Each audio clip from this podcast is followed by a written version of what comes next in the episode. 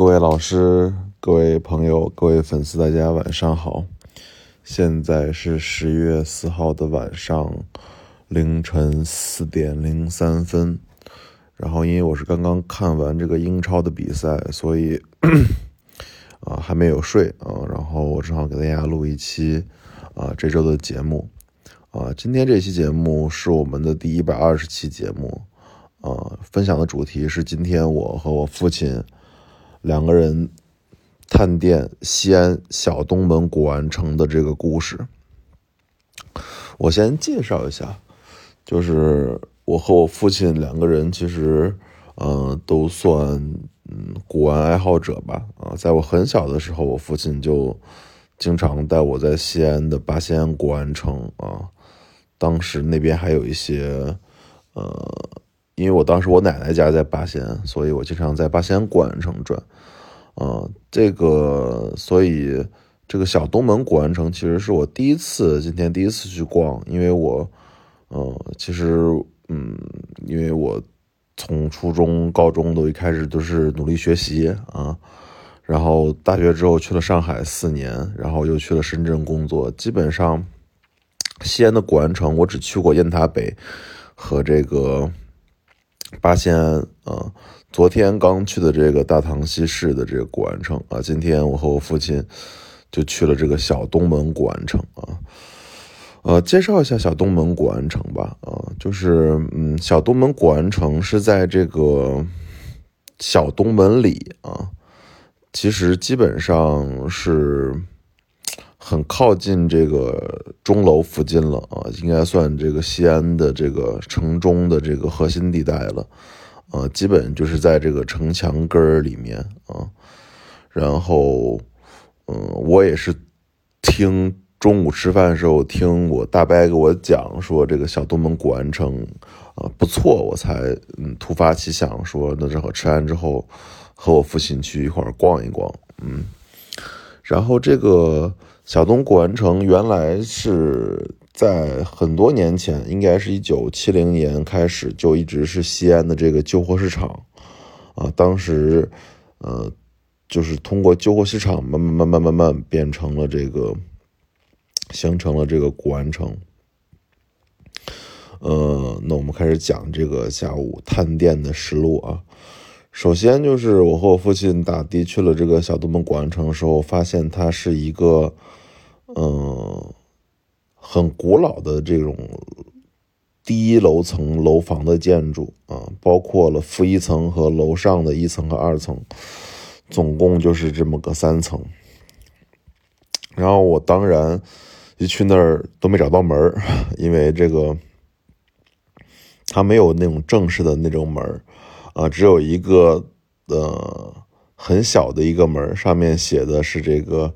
小东门古玩城啊，红色文化地摊月啊，这这么一个标题，我顺着这个标题才看到那原来是有个通道的，啊，于是我就和我爸走了进去。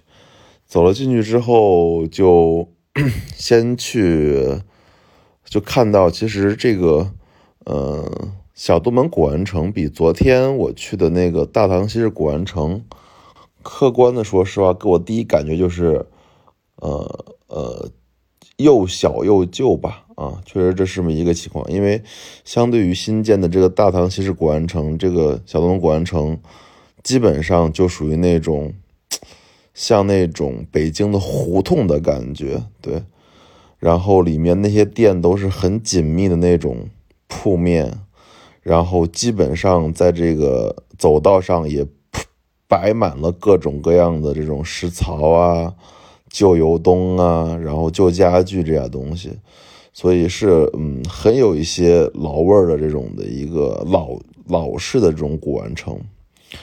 然后我讲几个我去的店里面的感受吧，跟大家讲讲啊。首先，我其实本来这次从深圳回西安，我想的是说在西安还能捡点啥漏的，因为其实因为我想的是西安不是物价便宜嘛，比深圳，所以应该。是不是还能捡点漏？结果从昨天到今天，我被这个西安这个古玩城，呃，连番打击啊，连番打击。我简单讲一下吧。我先去了一个，嗯，小店，小店的这个店主是一个六十岁的大爷，然后旁边是他的老伴儿，也挺大年纪了，看起来嗯年龄都不小。然后密密麻麻垒了很多瓷器嘛，然后我就走进去看，唯一看到的一个，在这个柜子最里面是一个康熙的粥罐，应该是碎粘的。我说那个师傅，您帮我把这个拿出来。结果师傅直接跟我说：“说小伙子眼力不错呀，能看出是康熙的东西，吃不了啥亏。”他说：“那我就不拿了，我直接跟你说价，能能出这个价我就给你拿。”我说那行了，您出价。他说一万五，啊，我内心是崩溃的，因为其实我们大概知道，这种康熙的粥罐啊，虽然画法是这种，嗯，应该说叫叫做牛毛皴法的这种康熙的早期的画法，然后这种粥罐全品也就是在人民币四万左右，碎粘之后，我觉得价格在七千左右是合适的，六七千吧。他最后一开口就是一万五。我说那你就不用拿了，我说我也不看了啊。然后他还逗我，他说：“哎呀，上周我卖一康熙笔筒，打了十三个橘子，还卖了八万五千块钱。”我说卖的好啊，我说大爷您卖的好。然后我就和我爸出去了啊。大家可以看到这个对话没？就是其实我觉得这个西安古玩城里面没漏，没漏。然后我也没想到他们能开出这么高的价格，比我自己在网上卖的贵得多。所以我也很吃惊，然后就继续往前走吧。其实基本上我看到这个小东门古玩城里面的这个真品率还是挺高的啊，卖的都基本上是一些老货啊。但是我说这个老货的意思就是说都精品不多，基本上我在这里面是没看到一件正经官窑的啊。然后大量的都是那种老的那种鲤鱼盘子呀、贡盘啊。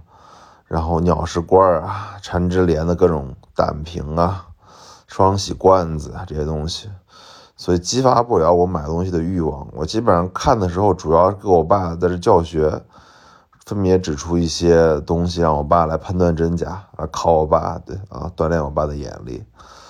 然后走到中间这块的时候，我进入了第二家我觉得还不错的店。我讲一下，就是其实这这今天我进这个小东古城。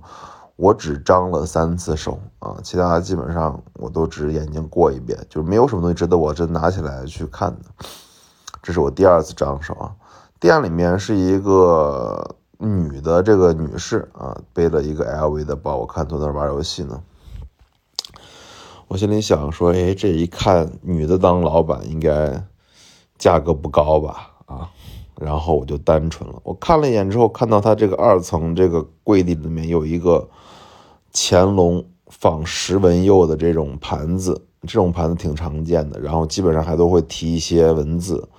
然后我说：“哎，姐，你把这个拿出来。”然后姐说：“哎，这东西有冲啊，你可要自己看仔细了。”我现在想：“哎，这有戏啊，因为他说有冲，是不是会便宜给我卖给我？” 结果。我拿到这个盘子一看，二十二公分，很开门，然后是乾隆的这个大清乾隆连制六字的楷书款简体款，然后正面是诗文釉的这种盘子，题的诗文是四字春夏秋冬四句诗，然后背后还有红烛连绵的纹饰，很开门。这种盘子其实我自己如果好好卖，能卖到六千多块钱。我就问了，我说姐，这东西值多少？卖我多少钱？他说一万三，我说太贵了，我买不了。他说你能出多少钱？我说一万以下能谈吗？他说没法谈。我说那行，您拿好，我走了。就是我突然发现，原来他妈这些西安这些在这么一个破落巷子里的这个古玩店卖价格都比我卖的高。这极大的打击了我作为闲鱼第一卖家的这种自信心。我说难道我还问我爸？我说难道我卖的太便宜了没有？然后 我爸说：“嗯，你可能卖的就是太便宜了，因为确实，因为客观的说，我在这逛了西安逛了两天了，我没有觉得就一家店比我的店的比我自己开的店的档次高，因为我起码可以很轻松拿出六五六件官窑，对吧？拿拿出十几件精品，一个他们这里面没有一个店做到我这样的水平，所以我很吃惊，他们竟然卖的价格比我还贵一倍，我都是我已经懵逼了。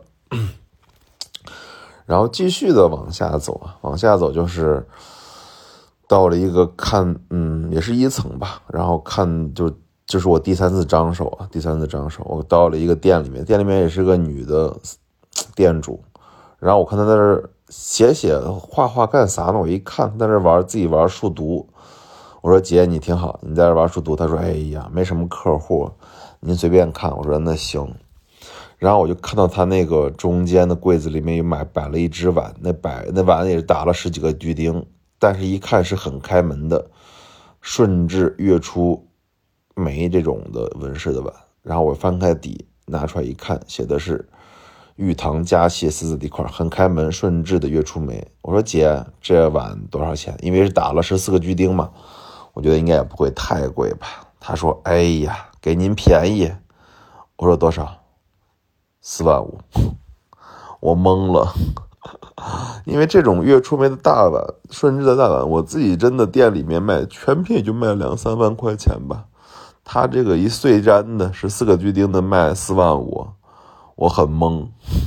他说：“哎呀，这都是原来从老藏家那拿的，所以卖的贵，来的贵。”我说：“那行吧。”他说：“那您继续拿，我就去看看其他店。”从这个店里出来之后，我其实就不想逛了。为啥？因为我觉得我被这个西安小动物古玩城打击了。这价格卖的比我价格高出两三倍，我完全买不了。我爸说：“看你眼力虽然好吧，但是你买不了，你捡不了漏。”我说：“是。”我说：“你这儿不管真假假吧，那么价格太贵，你买啥都是亏的，对吧？”然后我们俩就去了二楼。二楼这儿基本上看了看，嗯。竟然是一片荒漠啊！怎么说呢？就是我一楼其实其实是满满当都是铺面的，二楼一上去之后发现所有铺面都是空的，感觉是嗯，因为很长时间没有人做生意，所以二楼的都已经荒废了。然后有一股那种沉沉的那种阴森的感觉，把我吓的。我说：“爸，那咱下楼吧。”他说：“这儿没有人。”然后这时候。旁边突然出现了一个老哥，他说：“我这边还有东西可以看呢。”我才发现，原来在这个二楼空空荡荡的二层里面，竟然还开了一家卖这种卖这种红色文化的店，里面都是这种毛主席标语啊、毛主席像章、毛主席语录这些东西。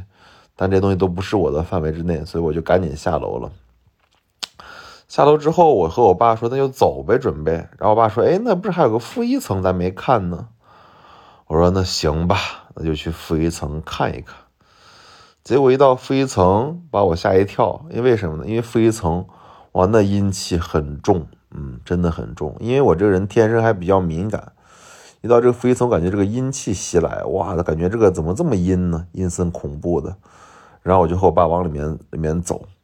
走的时候才发现，原来这里面放了大量的这种，嗯，我觉得有可能是出土的，有可能是元老的，就那种木门、木板凳、木桌子、木柜子、木椅子啊，很多很多这种当时这种老的这种木家具啊，确实阴森恐怖。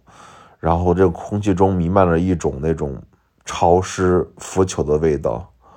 我内心极度的不舒服，但是因为其实都来都来了嘛，想着说那就继续转，那就转。转的时候，我们就，呃，看到很多人在打麻将啊，很他们这负一楼可能大家没什么客户，打麻将的特别多。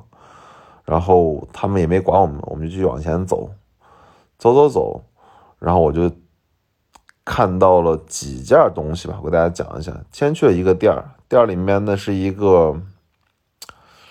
一个一个一个应该是母女两个人，父女两个人开的店，然后我看到他那个中间摆了一个筐子，筐子里面放了一只豆青釉釉里红的这个青花釉里红的笔筒，应该是乾隆的。我打眼看了看，应该是口沿是三素磕皮一冲的。我说多少钱？他说我帮你拿出来给你看。我说我说说直接说多少钱就行了。他说三万。我说那行，我就不拿了。因为我心里想的是还是太贵，那个比海其实价格相对于楼上的一楼价格还是比较客观的啊。这种大的青花釉里红桃形三朵比海，全品确实能卖到三四万块钱。嗯，他这个三块钱的要价不算特别离谱。然后他说：“哎呀，然后他那个女孩跟我说说，哎，你眼力还真的不错。说昨天来了一个客户，也是要看这个笔筒。我心里想，这么明显，当然能看得出来是好东西喽。然后继续往前走，然后就开始碰到了我今天在这个那个。”小东门古玩城里面最有意思的一个经历，我和我爸进去了一个一个神秘的一个就是很狭窄的一个店里，然后这店里面呢，这个人呢背对着我们，还把我吓一跳。我说：“大哥，怎么进来人背对着我呢？”我看他手下一直在下面在这忽悠什么。我说：“你在干嘛？”我看那大哥突然缓缓的转回头给我说。我在洗瓷器，我一闻，嗯，果然是用八四消毒液在洗这种老的瓷器。那些老瓷器应该就是刚从土里面一线土里面挖出来的那种瓷器。然后他看暗暗的看着我，他就说了一句：“说，嗯，那您是西安人还是旅游的？”我马上用陕西话回了一句：“说我是陕西的。”啊，他说哦，那那你是陕西，那就他先探了探你的底子，然后我就说第二句话，我说哎呀，我只是随便凑凑，我只是随便看看。他说那你就随便看吧。然后他看我看挺仔细，他就说兄弟喜欢玩什么？我说我主要玩的是明清瓷器。他说一线出土的耀州窑能玩不？我说我玩不了，因为他是意思就是说他有这个出土的这种高古的瓷嘛，应该从陕陕北什么地方挖的这种，或者蓝田这种挖这种高古的宋代的瓷器，嗯，耀州窑或者磁州窑。我说我玩不了，因为我确实不太懂这种高古瓷器，而且我也不想接触这种来源不可靠的东西。他说：“那你玩啥？”我说：“我玩主要玩青花，玩官窑，就是玩青花，玩官窑。”他说：“元青花能玩不？元青花能不能玩？”把我听得一惊。我说：“玩不了。”赶紧拉着我爸从这个店里出来，因为我觉得这个店阴不拉几的。然后这个店主又天天跟我要谈这种非法边缘摩擦的这种边缘试探的这种话题，把我吓得一愣二愣的。呃，然后这就嗯，和我爸又在楼下逛了逛，基本上就是那种阴森恐怖的家具和木头啊。然后我待的不舒服，我就说爸，那咱走吧。呃，于是就嗯，我俩就回了这个一楼。然后旁边那个他们在一楼这半边还有很多地摊儿，地摊上我又转了转，然后发现没有啥特别好的东西。最终，我和我爸就在旁边的一家那个王魁肉夹馍的店里面吃了一点凉皮和肉夹馍和醪糟，结束了今天的探店之旅。好吧，物见开门不解释，纯天堂藏词。